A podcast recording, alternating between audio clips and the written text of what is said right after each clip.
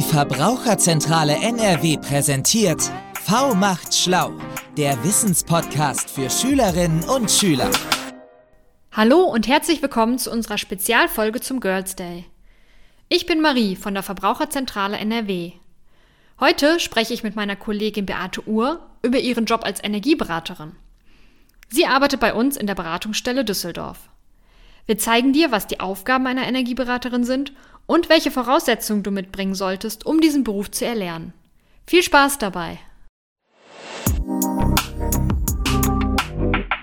Hallo Beate, schön, dass wir heute sprechen können. Hallo Marie, schön, dass es geklappt hat heute. Es ist ja so, dass bei der Verbraucherzentrale NRW sehr viele Frauen arbeiten. Das ist aber nicht so in deinem Bereich, in der Energieberatung. Da arbeiten immer noch mehr Männer als Frauen. Würdest du deshalb sagen, dass du in einem typischen Männerberuf arbeitest? Gott sei Dank nicht mehr, aber du hast recht, es war früher eher ein männlicher Beruf, aber jetzt habe ich richtig viele tolle Kolleginnen und es bewerben sich auch immer mehr Frauen auf diesen Beruf. Das finde ich ganz toll. Was macht man denn eigentlich als Energieberaterin genau?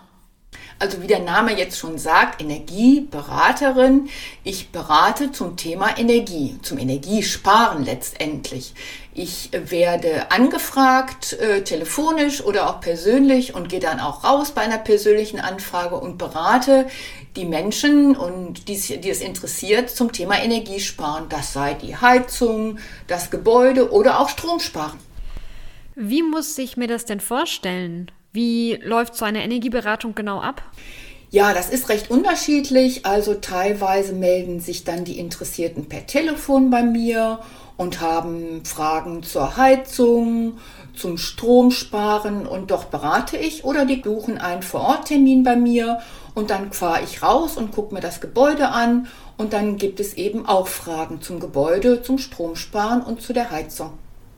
Okay, das heißt, wenn du den Menschen in den Beratungen solche Energiespartipps gibst, dann bist du doch auch im Prinzip im Auftrag des Klimaschutzes unterwegs, oder? Genau, das siehst du genau richtig. Das höre ich auch total gerne. Und das sage ich auch immer bei der Begrüßung, dass mein eigentliches Thema der Klimaschutz ist. Nämlich alles das, was wir über die Beratung an CO2 einsparen können, ist gut für unsere Umwelt. Und dafür stehe ich und das, das macht mir am meisten Freude. Bis jetzt hast du uns ja hauptsächlich was über die positiven Seiten von deinem Beruf berichtet. Gibt es denn vielleicht auch irgendwas, was du an deinem Beruf nicht so gerne machst oder Dinge, die du auch schwierig findest? Ja, bei den unterschiedlichen Menschen finde ich auch Menschen, die den Themen nicht ganz so aufgeschlossen gegenüberstehen. Und da muss ich mit guten Argumenten und ein bisschen Einfühlungsvermögen in das Gespräch reingehen aber umso mehr freue ich mich, wenn ich dann nachher auch überzeugend sein kann und äh, motivieren kann, Energie einzusparen. Und dann gehst du wahrscheinlich mit einem richtig guten Gefühl nach Hause. Auf jeden Fall. Also das äh, ist sicherlich ein Highlight.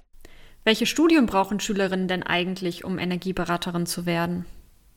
Also es sollte etwas mit dem Thema Bauen zu tun haben. Das könnte zum Beispiel Architektur sein, Bauingenieurwesen, vielleicht auch mal was mit Elektrotechnik. Also du müsstest schon Interesse an dem Thema, weitesten Sinne im Thema Bauen haben. Neben dem Studium, was sollten Schülerinnen denn deiner Meinung nach noch mitbringen, die Energieberaterin werden möchten?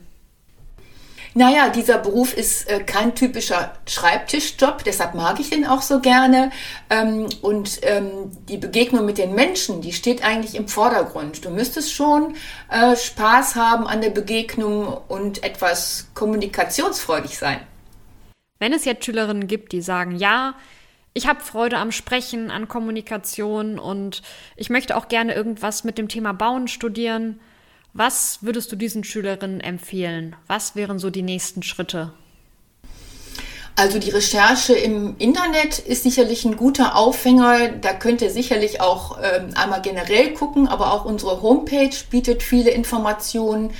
Naja, und heutzutage passiert ja auch relativ viel. Ähm, ich sag mal, der Klimaschutz ist in aller Munde und vielleicht hörst du dir auch mal an, was Fridays for Future alles so mit sich bringt. Mit einem Praktikum sieht es wegen Corona momentan wahrscheinlich wie leider überall ziemlich schlecht aus. Welche Möglichkeiten haben Schülerinnen denn noch mit der Verbraucherzentrale in Kontakt zu bleiben? Ja, wir haben uns im Internet eigentlich ziemlich gut aufgestellt und wenn du Interesse hast, ähm, schau doch einfach mal auf unsere Homepage. Da haben wir auch die Möglichkeit, mit coolen Bildungsangeboten in die Schulen zu gehen. Sprich doch einfach deine Lehrerinnen und Lehrer an und frag, ob die so eine Einheit mal buchen könnten. Dann kommen wir gerne zu euch mal nach der Pandemie in die Schule und sonst machen wir eben dieses Online-Seminar. Okay, also ist es gar kein Problem, die Bildungsmodule jetzt einfach online durchzuführen? Überhaupt nicht. Wir haben uns gut aufgestellt. Wir sind da ganz up to date. Dann hoffe ich, viele Schülerinnen haben jetzt Lust bekommen, Energieberaterin zu werden und melden sich vielleicht bei uns. Und dir, Beate, sage ich erstmal vielen herzlichen Dank für das nette Gespräch. Schön, dass du heute Zeit hattest und ich hoffe, wir sehen uns bald wieder. Mach's gut. Gerne, Marien. Wir hoffen, du konntest einen guten ersten Eindruck vom spannenden Beruf der Energieberaterin gewinnen. Falls du dich jetzt für unser Bildungsangebot interessierst oder einfach nochmal Infos nachlesen möchtest, schau mal auf unserer Internetseite vorbei www.verbraucherzentrale.nrw slash vmachtschlau. Danke fürs Zuhören. Bis zum nächsten Mal.